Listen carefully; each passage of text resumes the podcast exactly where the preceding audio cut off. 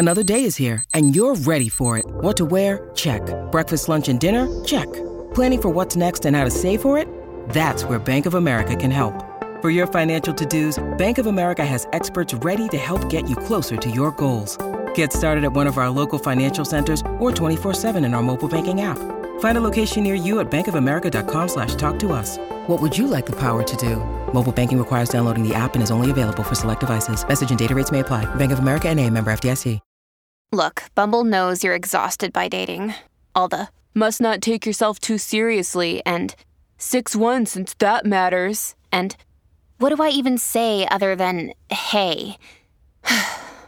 well, that's why they're introducing an all new Bumble with exciting features to make compatibility easier, starting the chat better, and dating safer. They've changed, so you don't have to. Download the new Bumble now. I am Sarah Jane Case, and this is Enneagram and Coffee. Hello, friends. Sarah Jane here. It's that time of year again where we are gearing up for a break between season three and season four. With that in mind, I have compiled my favorite episodes from season three for you to check out right now. I know that doing a daily podcast means that episodes get lost in the mix sometimes, and I want to make sure some of these really get a chance to shine. So I am entering into the holiday season with so much gratitude for all of you. Thank you so much for being here. And if you are looking for real time content, I'll still be posting a new episode every Monday through the month of December, walking through reflecting on the year and planning for 2023. Enjoy today's episode. Today, I am talking with Shannon Schottler. Shannon is a professional coach specializing in life and career transitions. Like, think those messy, mucky middle times in life where you're wanting something different, but may not be quite sure what that is just yet. When Shannon is not coaching, she is co host of the Workplace Hugs podcast, host of the new Messy, Mucky Middle podcast, mom to Talia, wife to Nate, and while simply being a beautifully messy human herself, because aren't we all? She's also a dear friend of mine who I am so excited to steal time with today. I told Shannon before I'm absolutely spoiled to get to hang out with her. So, Shannon, welcome to the show. Yay! Thank you so much for having me. And I feel the same way. I'm just like, yay, we get to just have some catch up time. Yeah, I feel like, um, you know, people get to actually just listen in on the conversations that we have. Yes, exactly. Exactly. Which, um, as you know, we start every episode with Rosebud Thorn. What are yours today? So I love this so much. We do this as a family every day uh, over mm-hmm. dinner. So I'm thinking, like, what am I going to say later tonight at dinner? Uh, my rose lately, oh, if I'm just being really mom for a moment, Sarah Jane, I love being a mom lately. Aww. This has been a thing that I've been telling my friends because it's just kind of caught me off guard. I don't know if it's the age of seven to eight or something, but there's just some mama magic happening over here that just feels like a rose every single day in my life, truly. Mm. And it's been such a journey to get to get to this place, as you know. So I'm just grateful mm-hmm. for that. Mm-hmm. Um, my bud, what am I looking forward to? We are taking our annual family trip to the North Shore of Lake Superior here in Minnesota next cool. week, and I'm looking forward to that. It's always fun to see the fall colors. And my thorn. I mean, if I'm just human, I've been sick for like 10 days and I'm really ready to not be uh, hacking so much. So forgive me if you hear me hacking in this call. yes, I totally relate. I'm actually just getting over being sick too, Shannon. And it's like, I don't like it. I don't. oh. I mean, does anybody like it? But like, I feel like a little like mm, grumpy about it. Yes, I'm just really ready to be healthy again. And it makes me appreciate mm-hmm. health all the more. Yeah. Oh, I love that.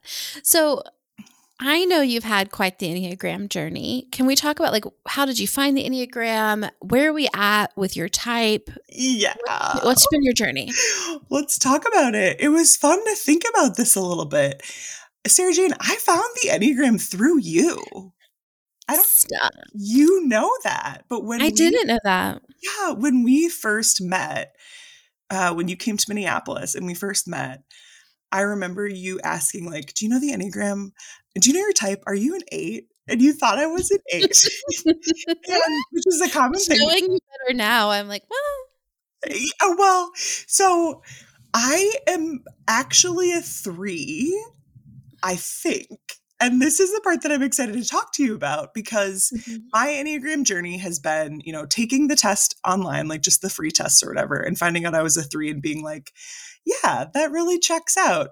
I've been an achiever my whole Mhm. life, done a lot of like crazy achievement things. I could make a laundry list and I won't. Um, Mhm. but then maybe it was like two years ago, I did a more official Enneagram test. I don't even know which Mhm. one it was. And I typed as a nine, Mhm. which has kind of blown my mind a little bit. Mhm. Um, and I know they say that your Enneagram type can't, like, it doesn't change, Mhm. but I do identify with a lot of the traits of a nine. My husband is a nine. And so anytime that you make a post or anything, or I see anything Enneagram related, I will read both types and I'm like, yeah, I can see it. So that's that's like a, a little bit of my time into the Enneagram. Yeah. Okay. So, my question for you Yeah. is which one, like basic fear or like, like over the course of your life, not necessarily right now, but like maybe even like early 20s, like what were you more afraid of? Were you more afraid of like being difficult or like hard for hard to get along with, or were you more afraid of failure? One being thousand like- percent more afraid of failure, which is why, like, at the end of the day, I still think I'm a three. My Mhm. husband and I joke about this sometime. Anytime that I'm, Mhm. because he knows this is like a constant debate in my mind ever since taking that test.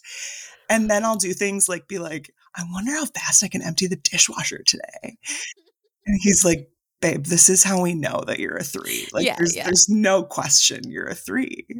So, yeah. Well, and that, I mean, it makes complete sense that you would relate to nine. And I can see a lot of like positive six traits in you as well because you move to those. Like three moves to nine and sh- well, they, we call it stress, but you can actually do the high or the low side of it. Yeah, and I joke So- with people when they ask me my Enneagram type, you can either perceive me as a high functioning nine, because nines go to three in in growth, or you Mhm. can see me as a really low functioning three right now, because in my life right now, I would say like I'm much more focused on like peace and peacefulness and ease Mm. and not really overly concerned with oh what's the next marathon i'm going to run or what's the next like Mhm. thing I'm going to check off my bucket list. It's like achievement in a in a different way. Like I'm just so much Mhm. more focused on I don't know, motherhood in this season right now and savoring that that I don't really want to be too hyper focused on achievement.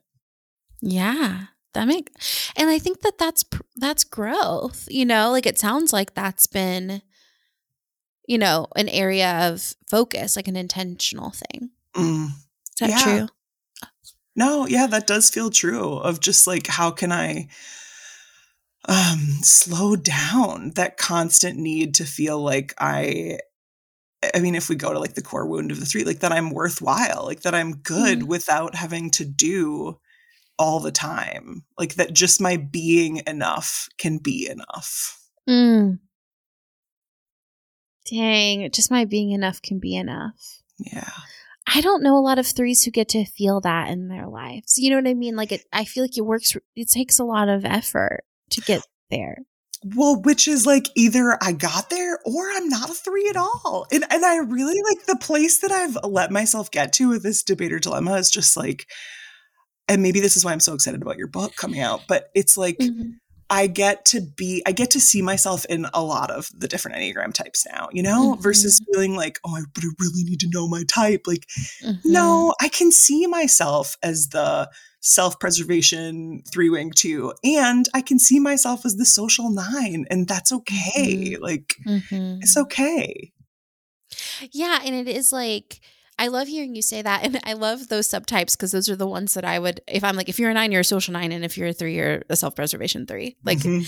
um, so I'm like, I love that you're like on that page, but I, yeah, I also agree. Like, I feel like the whole point, right, is to understand yourself. And so, as long as it's helping you to understand yourself and your trajectory, or like how how to release more, really, Yeah. Then well, that's lovely. Yeah. And I'm so stoked that I know all these Enneagram terms, but truthfully, like I know it all from you. like honestly, I knew nothing about the Enneagram before we met, and everything I've learned, I've learned through you. Oh my gosh. This is this is what when people are like I meet people at parties sometimes and they're like, um, you probably don't want to talk about the Enneagram. Like, oh, I do. Yeah. yes, I do. Oh my gosh. Um, so Shannon, you have a really cool career story. Can we talk about like where you started um in your career, you know, right before I met you, and then kind of where you're at now and, and how that's gone? Oh my God, yeah, we can, because maybe that's like the Enneagram arc right there of growth. So, yeah, where my career started in a nutshell is I was a corporate climber, man. You know, I was so Mhm. focused on achievement and really needing to achieve to feel good about myself that um, I remember when I was in college, I was debating do I want to be the hands that do the good or do I want to be the hands that make the money that do the good? Because it takes money to do Mm. good in the world. And I chose option two. And Mhm. I worked for, I don't know, like five different Fortune 500 companies. And in my last corporate role, I worked for Target Corporation. I felt so fancy and and big and sexy and important in, you know, managing a big team of 12 to 16 people and a huge P&L. But at the end of the day, I vividly remember uh, being in the boardroom, presenting to the CEO and his entire executive team of this Fortune 30 company on like to celebrate something that I felt a project that we had kicked butt at that I should have felt great about. And I felt dead inside. And for Mm. me, that was where the journey of maybe starting to like get the joke that the things that I had been pursuing in my Enneagram 3ness achievement focused were maybe not the things that actually lit my soul up, that were actually like what my body was longing to do in the world. Mhm. Um, and so yeah, from there, like that's that was six years ago now. It's been a journey to figure out who is this real person inside of me and not the person that I think that I should be. That's been a Hmm. journey of discovery that eventually, you know, if we put this in a really neat and tidy bow, ultimately has led me to coaching. But of course, there was a lot of muck in the middle for me. Um, and if, you know, the latest research on transitions say that it takes people five years. And honestly, Mm. that checks with my journey, man. It took me Yeah. every bit of the last five years of um, trying this entrepreneurship thing, trying this coaching thing to really f- settle in, along with all the other transitions that we were moving through personally. Um, Mhm. Becoming parents be, via foster care and the adoption process and whatnot. So, yeah, that's the quick version of what my career story has been. Yeah, we're talking your career story, but it is fascinating to think about like at the same time, right? You started fostering, Yes. you became a foster parent, and like that is such a part of that time Oh yeah. of your Oh, yeah. life. How did you decide to do that? And then can we talk a little bit about how? Well, let's start there. How did you decide to become foster parents in the first place? Yeah. So I, in essence, took a match to my life back in 2015, 20, was it 20, 2016. Yeah, I remember. Mm. Oh my gosh, it's like six years almost. So I took a match to my life on my 30th birthday and I quit my job without a plan. And for me, of uh, a vision, not to get like too spiritual, but a little bit woo woo, a vision that I had had in my head since I was 13 was holding the hand of a child that looked nothing like me. Mm. And foster care was always something that I'd thought about. Nate and I did not feel really called to have children biologically. That just wasn't something that we felt really passionate about. And so we, in true like experimental fashion, we thought like, okay, we're just gonna go to the to the first like here's we'll we'll tell you what foster care is about session. And then we made a Mhm. commitment to each other to to just continue to take that journey one step at a time and decide after each training class after each step after each application piece if we wanted to keep going. And we we wanted to keep going throughout the process. But yeah i guess going back to your original question what led us there I think it was that vision that I had held from when I was 13, 14 years old that just felt like a knowing within me. And Mhm. also, um, if I'm really vulnerable, I didn't recognize who I was anymore in my corporate career. There was a part of me of like the the part of me that like it sounds shitty, but this is where I was at. Like the part of me that cared about other people that I had lost somewhere along the way. The part of me that maybe people do see the eight in me of like my social justice bent a little bit that I had forgotten. And so for me, foster care, um, among many other things, was a way for me to begin to reconnect to the part of me that had an identity outside of my work, that had an identity as a person who cared about humanity and people in the world and what was happening.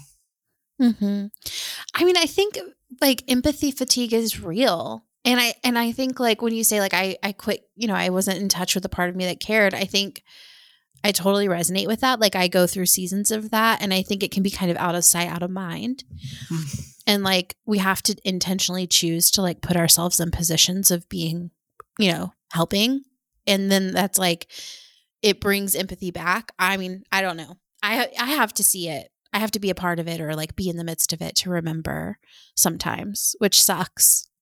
Yeah, but it's it's real. It's real. hmm Um, okay, so you quit your corporate career, hmm walk down the you're like, well, we'll try out, you know, go to some informational sessions about foster parenting and um get into that process.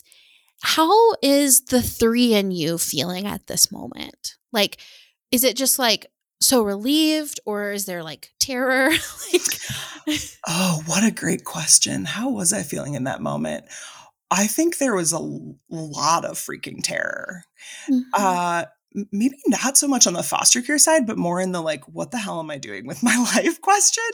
Like there Mhm. was no clear set of goals. It's a season of life that that I refer to as cocooning, right? I was doing a lot of Mhm. resting and reflecting.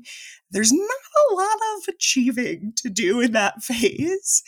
And so yeah, the three in me was feeling pretty lost and confused Mm. but not about foster care. It's interesting for me to reflect back on that in that moment. I didn't feel lost or confused about foster care. That was something that every step along the way, it was scary, it was daunting, Mhm.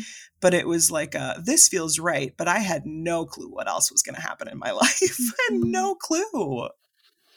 I'm curious, and and this could be way off, but I'm curious if part of that is that you took it as like step by step, like you kind of were listening to your body, you were like pausing and reflecting and choosing every step versus like sometimes our our a little assertive type selves can kind of just go this is what i'm doing and just kind of beeline our way to it without even really listening to our bodies or checking in at all.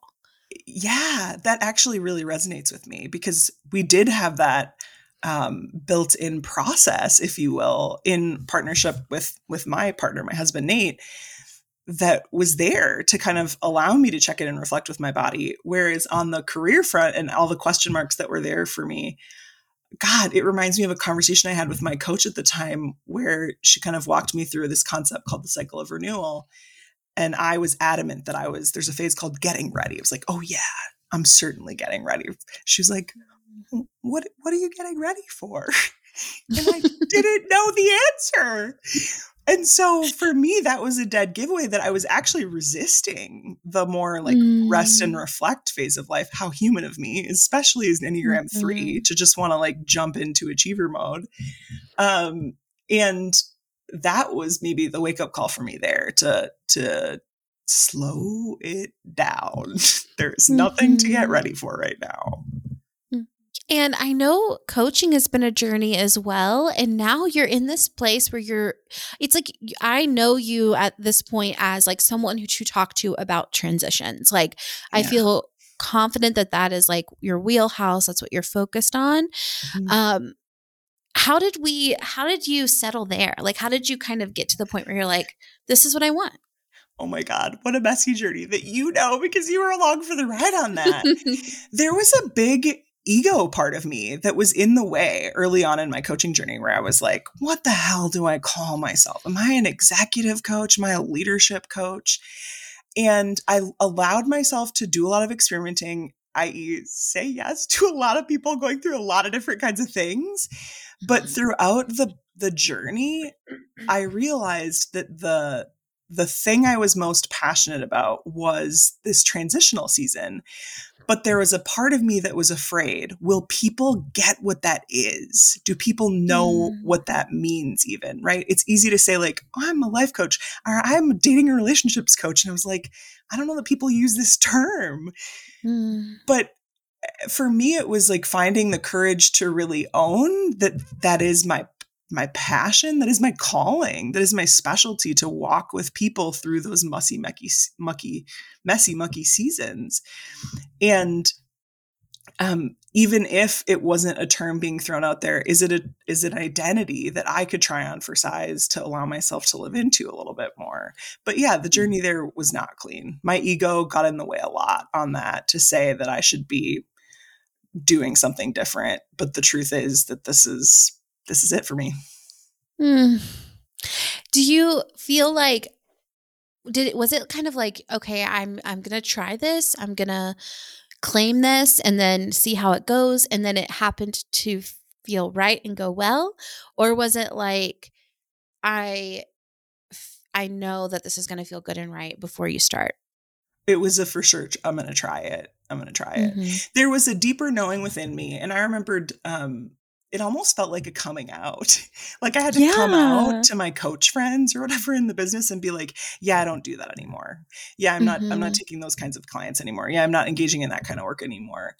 So mm-hmm. that I could f- say yes to myself a little bit of who I truly mm-hmm. was and it was finding then from there finding other coaches I shouldn't say other coaches. There's really only maybe three that I can think of off the top. One I call my Buddhist buddy. Hi, Kim, if you're listening. This wonderful 70 hmm. something year old man who, like, this is all he does. Like, his passion is transitions too. And it was hmm. finding him and being on truly more of a spiritual journey with him to just like own this part of me and say, like, this, this really is who I am. This is the depth work that I'm called to. And, and that's hmm. okay. But for certain experimenting with it. And actually, a big milestone marker for me, I remember the day, I don't even know if you remember this, where I was doing a Q&A on Instagram and you DM'd me and you said, "Do you notice that every every single person is asking a question about transition?" and that was the moment where I was like, arrived. It's happening. It's happening. Like they get it. They get like that this is my jam now. And it's fun to see it. Maybe this is just like you see what you're looking for. It's fun to see more people talking about this topic now and to mm-hmm. see it mm-hmm. more commonplace um, as like a, a label or an identifier that people will put on describing their coaching work or what they're moving through in the world. Mm. What is it about transitions that you love, like sitting with people through? I love the depth of it. I mm. love the unfolding. I love getting to sit with a person as they discover the next version of themselves.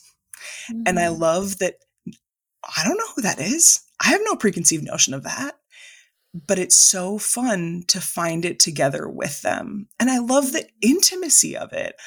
Honestly, like I'm a person that likes not not in a bad way, but like I like the mess.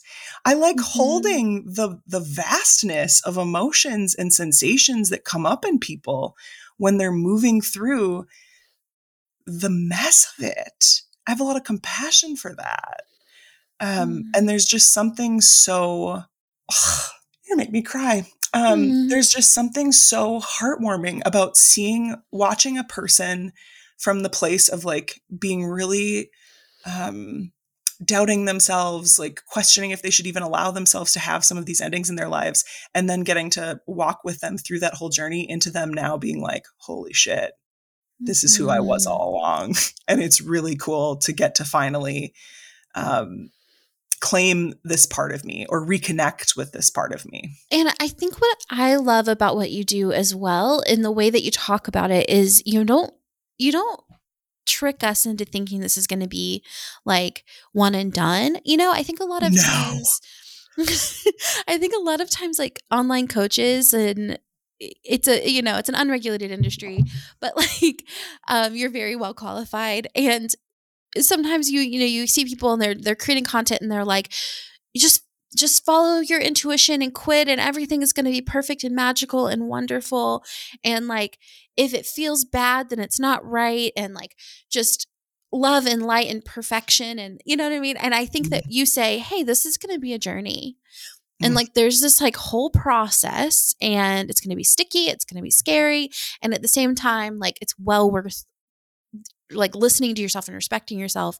At least that's what I take away from you. Oh, thank you so much for saying that. And you're reminding me of like, this is another reason why I love transition, why I'm so passionate about this work, because for me, it's also about helping folks embody different ways of being right mm. and and i mm. think of transition sometimes as like a season of life that i certainly didn't get the joke on i thought everything was supposed to be like up and to the right like and I had all the skill sets to make it up and to the right. I did not mm-hmm. have the skill sets on how to be with myself through times when it's not up and to the right. I did not have mm. skills on mm. self compassion. I did not have skills on how to reflect. I did not have skills on how to restore myself when I was feeling depleted. I did not have skills on how to experiment. And for mm. me, that's like the gift that keeps on giving that also gets me really excited about this work because I get excited about how our whole world can be different when more people um, can function or can add those tools to mm. their life a little bit. Mm-hmm. Yeah, I I think even about like is it tell can you tell me what it's called where you like cocoon like there's like a a cycle yeah, yeah, yeah. So the cycle of okay. renewal. This isn't this isn't me. I can't take credit for it. This is from the Hudson Institute. I, I rave about their work. Um, but there's four phases in the cycle. One phase is the go for it, right? That's like the sexy phase that we're all familiar with. The wind is in your sails. You can't wait to wake up in the morning and just like attack your day. Great mm. place for an Enneagram 3 to be. then there's a season called the doldrums. This is a sailing mm. term, meaning like you're trying to keep sailing, but there's no wind. When I walk clients through this, I t- describe it as like the dis phase of life. You are disenchanted, you are disengaged. Sometimes we we opt into that voluntarily through some voluntary changes that we want to make. Sometimes it happens through like layoff or divorce or the loss of a loved one that can put us in that space. That's mm. normal that's okay mm-hmm. to be there. Then we reach uh, phase three, which is cocooning. This is the phase that's all about first restoration, right? You mm-hmm. just went through the doldrums. You just went through a really hard, depleting season in your life. How understandable that you need to take some time to restock the well. Before mm. you jump into the second part of cocooning, which is the reflection piece, which is taking time to get your bearings a little bit and decide what are you ready to let go of, both in the doing, but also in the being, like in who you're being in the world. What are you thinking about taking on anew? And and also what you want to hang on to from the past chapter that you were just in. Mm. And then mm. the fourth and final phase is uh, getting ready. So that's the phase where it's like, oh my God, I finally have some energy back again. I finally feel like I want to talk to people and connect with people again. I have some desire to run some experiments, to try out some of the things that I'm thinking about doing in my next life chapter until you ride that wave all the way back into going through the cycle again and getting back to go for it. So for me, this was so life giving and truly life changing for me to learn about this cycle because it helped me feel less alone. mm-hmm. when I was somewhere else other than go for it. right. Mm-hmm. So again, I thought we were only ever supposed to be and go for it. And if I wasn't, then that must mm-hmm. mean something was wrong with me and it's helped me it's really like why i'm so passionate about the work of helping people learn like uh, uh, learn or develop skill sets to be in the other phases because it's just not realistic to think we're never going to be in the doldrums or cocooning mm-hmm. or getting mm-hmm. ready those are all real parts of life mm-hmm. and i am so fascinated well i two things came up when you were talking about that one i is like I'm fascinated at the idea that like probably different Enneagram types have a different phase in that cycle that they're a little bit more comfortable in and like maybe feel safer. Like definitely go for it. That's like my safe space. Mm-hmm. and I'm like, okay, that's what I know. That makes sense to me. The doldrums are terrifying. But also kind of thinking of it as a cycle and knowing, okay, the doldrums will go, they will come and they will go. Like that is okay. I can breathe through it. Yeah but then I know like some other type structures may be more comfortable in the getting ready phase or the cocooning phase. Um, you know, some might be more comfortable in the doldrums because there's nothing to lose. Um, so I'm fascinated by that. which is which is what I find. I haven't taken the time yet to map it out, but I definitely find that you know, like that there there seems to be some biases or some preferences. Oh um, I feel like somebody an Enneagram 9 actually just asked the question for a Workplace Hugs podcast. Uh, what do you do if you're a professional cocooner? You know, like mm-hmm. I'm so mm-hmm. great at resting and reflecting, but holy shit, don't make me make a decision. I don't want to have to mm-hmm. choose. So having compassion for for that part of you a little bit and finding mm-hmm. some ways to mm. move through it as best as you can or at your own pace. I think that's another thing that people put a lot of pressure on themselves is like, okay, I gotta like get to the next phase maybe maybe you're just meant to be here a little bit and that's okay mm-hmm. too yeah and i mean i think that makes sense because i think about you know seven structure and how the doldrums it's like when i'm in that phase I try to do anything in my physical power to get out of it. So, like, what do I need to do? Do I need to do yoga every day? Do I need to read a book every day? Do I need to drink more water? Like, how am I going to get out of this phase? And but when I'm in that, if I just release mm. and like don't try to fix it or escape it or make it go away, it's much more smooth and gentle and goes much more quickly. Amen. Than if I'm like, I can control this space. Amen. And oftentimes that's the conversation that I'm having with, I would say, threes, sevens, and eights come to mind mm-hmm. the most mm-hmm. in that phase of, um, okay, we can keep fighting this. Maybe a little bit one, too. We can keep fighting this, mm-hmm. or we can just like, I don't know, take a big sigh and recognize mm-hmm. that this is where we are right now. when you were talking about like if we can all learn those skills to be self have that self-compassion, have that ability to allow that I'm almost fascinated by people when we're like in one phase or we're trying to operate out of a phase even though it's not the phase we're in, how much kind of harm we can do to other people. Oh, I, say more. Okay, so I'm thinking let's say I'm in the doldrums. Yeah. But I'm I'm trying to be in what's the first phase again? Go for it. Go for it, my favorite. Um, okay, I'm in the doldrums and I'm trying to be in go for it. So yeah. I'm like, go to the grocery store. I'm trying to have like the perfect dinner plan. I'm going through everything. One thing goes wrong and you know i crumble because like i'm pretending like i can handle everything while actually being extremely depleted mm-hmm. and i know like without the resources that i have of self-compassion and empathy and you know things that i've worked really hard to cultivate i can think of like the people who take that out on the grocery cashier mm. or the people mm-hmm. who like call the manager you know and like kind of are trying to trying to solve their doldrums through action through like do you know what I'm trying to say? Oh, I, yeah. well, and, yeah. Well, and you're reminding me. I kind of I, I skipped through. There's so much depth that I could go into in each of these, but in the doldrums, oftentimes some of the work is taking responsibility for your life again mm-hmm. right? It's recognizing like you're not a victim to the circumstances. It's finding your agency again to say, oh no, I have some agency here. So you don't keep taking it out on the cashier mm-hmm. or your partner or your boss or anybody else that you're feeling victimized by. Mm-hmm. It's finding that agency again.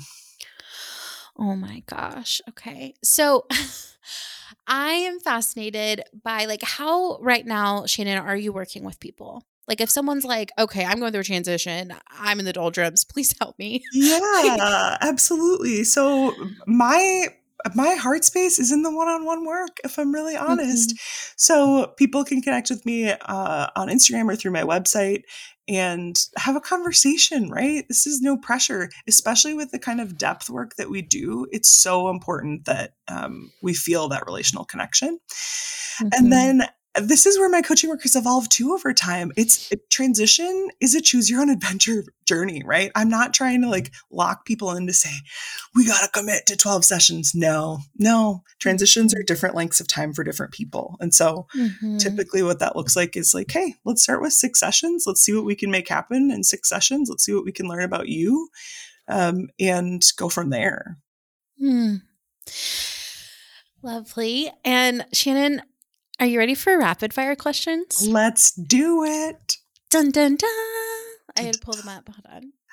yeah. okay, I should have these memorized by now. Okay. The first book that comes to mind. Oh, I have been reading so much fiction now that I'm actually embracing like not having to be an achiever all the time. And I mm-hmm. just read Surprise Me by Sophie Kinsella. It was delightful. It really gave me a lot of thought around it's it's this married couple that's worried that they're going to f- fall flat, you know, if they're married for mm-hmm. 60 years and it was comical to see how much stress they cause themselves and each other by trying to make their marriage more interesting. You know, it's like how yeah. can we find some joy? Maybe that's the 6 again coming out of me of like how can we find the joy in the peacefulness? Oh, I love that. Yeah. A favorite song? Oh, favorite song. I have been listening to Genius of Love. Rami's gonna love this. Genius of Love by the Tom Tom Club because Rami taught me in a podcast episode that it is the most sampled song of all time. So you got to go listen to that song and you're gonna be like, oh. "Holy shit, that beats in the Mariah Carey song and this song and that song." So that's the song I'm obsessed Whoa. with. Okay, I'm gonna listen to that. Um, this is way off topic, but something that that reminded me of is like I am fascinated and um, overwhelmed and it makes my brain want to explode and make me think that we're in a simulation. That there are as many songs as there are in the world, and most of them don't sound the same. It doesn't yes. make any sense. How is that real? Well, I mean, now you're getting into my music theory nerd. I'm eight credits away from a double major in music because I loved it, but I hated performing. Um, and what's that? I don't. I should know this. Are there 88 keys on a piano? You know, and so sometimes it blows my mind in that same vein of like, there's 88 keys in the piano. There's only so many notes, and yet we can make a million things out of it. Life yeah. is fascinating. Insane. Like, how did the Beatles do what the Beatles did, and then not and still people are making new songs. Yeah. I it's don't know. Crazy. It's, it's insane. I compare it to a kaleidoscope sometimes, you know, because it's like the same amount of crystals in that kaleidoscope, but holy smokes, if you turn it, it looks like a totally different picture. And I'll use that metaphor with clients sometimes when they're like, I don't know how to turn my life. I know that I want these elements, but it can make a totally different picture. Oh, stop. I want to I want you to be my coach. Okay, something you wish people knew about you. Oh God, I feel like I probably said it already in the front end of the episode. What I wish people knew about me right now is how much that I'm loving motherhood and mm. how much of a maybe what I wish people knew that was deeper than that is like how much of a shift this is for me. You know, how much of a shift this is for my Enneagram 3 heart to really allow myself to soften in and um, be able to put down the striving so much and just get to savor these precious mm-hmm. moments with my kid playing Mancala when she gets off the bus or practicing reading in the morning or um I was talking with our mutual friend Amy the other day about how we make cover songs out of other songs and like write ridiculous lyrics together in different things. I wish people knew that. Oh, yeah. motherhood.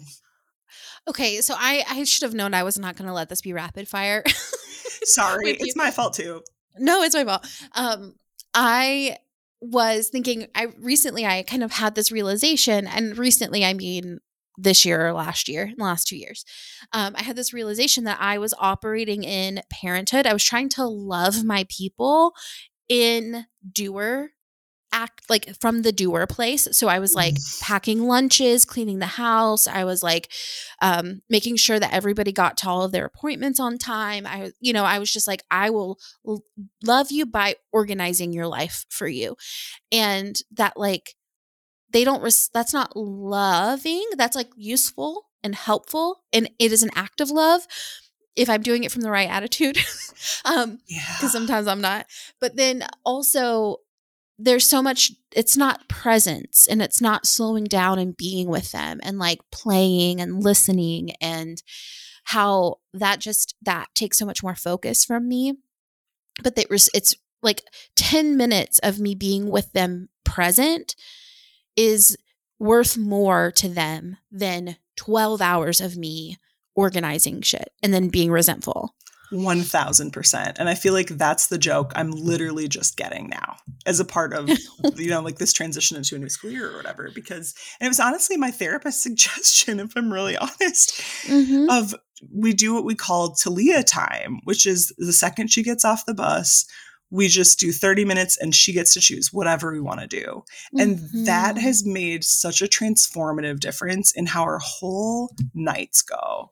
And just, I Mm. feel like that was the shift in our whole relationship where it's just like, we get each other more now because we're actually connecting and we're not worried about like, like gotta get dinner ready, gotta pack the lunch for school tomorrow, gotta make sure you have your dance bag packed, all that other stuff. hmm Oh, that's so good. Okay, um, your dream day. What are you doing? Oh God. My dream day. I mean, a little bit of like cheesy alert, but a little bit I feel like I'm living it right now. uh my kid goes to a late start school, so I get to get up slow in the morning. We have breakfast together at 8. I get to get my workout in. We do our little like reading, play school connection time. I put her on the bus. I get a little bit more me time before I start clients. I start clients about 11 or 12. I coach until 5. And then I get to go home and connect with my kid and um, be really present to whatever's happening in our family later that night. That, like, honestly, it's cheesy and lame, but that is my ideal day and I'm living it. I love that. That is so sweet. Your final meal. What are you eating? Uh, Jersey Mike's. That's my latest obsession. I'm obsessed with Jersey Mike's lately. Oh my gosh, what's your? Can I ask what your order is? Yeah. Number five, add pickles and mayo. Okay. Thrilling. I've never been to Jersey Mike's. it's like I, I, I, it's like people have strong opinions for or against, but Okay. we just started maybe in the last three months, and it's like in our weekly rotation. I live for that. I'm always looking for like lunches that I can have that aren't Chipotle, quite frankly. Yeah, so that's what I need. That's what I needed in my life. give it a Okay. try. Let me know what you think. You- um, food for thought. Something you want people to walk away thinking about today. Yeah. So, a book that I read recently was The Power of Meaning. Have you read this book? No. Okay. No. So, in The Power of Meaning, they talk a lot about there's four sources of meaning, and one is belonging. And Mm. that's something that I have been thinking about a lot in my own life, and that I find myself uh, talking about more in client sessions because I think sometimes when we're tempted to blow up or make a big shift in our life, we think it's like something to do with our work. And as I'm Mm. diving into belonging a little bit with clients, I'm finding it's like, oh, what are your sources of belonging? Like, what Mm. communities do you feel like you get to be a part of? Who do you get to feel connected to or in relationship to? And that's the thing that's not always, but sometimes the thing that's missing. So I don't know. That's my food for thought lately of being more thoughtful about what communities I'm a part of, where I'm Mhm. cultivating belonging, both for myself, but also for other people. Like, where can I reach out to create a sense of belonging in my neighbors, in my dance moms, in my kids' school community? Because I think a lot of us were feeling pretty disconnected post COVID. Mhm. And I don't know, food for thought. Where do Oh you need more gosh. belonging in your life, or where can you offer belonging to other people? Mm. And where can we keep in touch? So, Shannon, you have Instagram, two podcasts, and, I know. and then where can we work with you? So, give us all the goods. Yeah, Instagram at Shannon Schottler. Uh, my website is www.shannonschottler.com. You can come check out the Workplace Hugs podcast that I do with Rami, or you can check out some interviews with folks who have moved through messy middles, including Sarah Jane herself, who's gracious enough to do an interview with me uh, on the Messy Mucky Middle podcast on Spotify, iTunes, wherever you listen. So excited. And we'll make sure to link all of that for you all in the show notes so you can easily get to it and check out one of those next if you want. And Shannon, you know, I I love talking to you. I'm so grateful you took the time to be here. Right back at you, babe.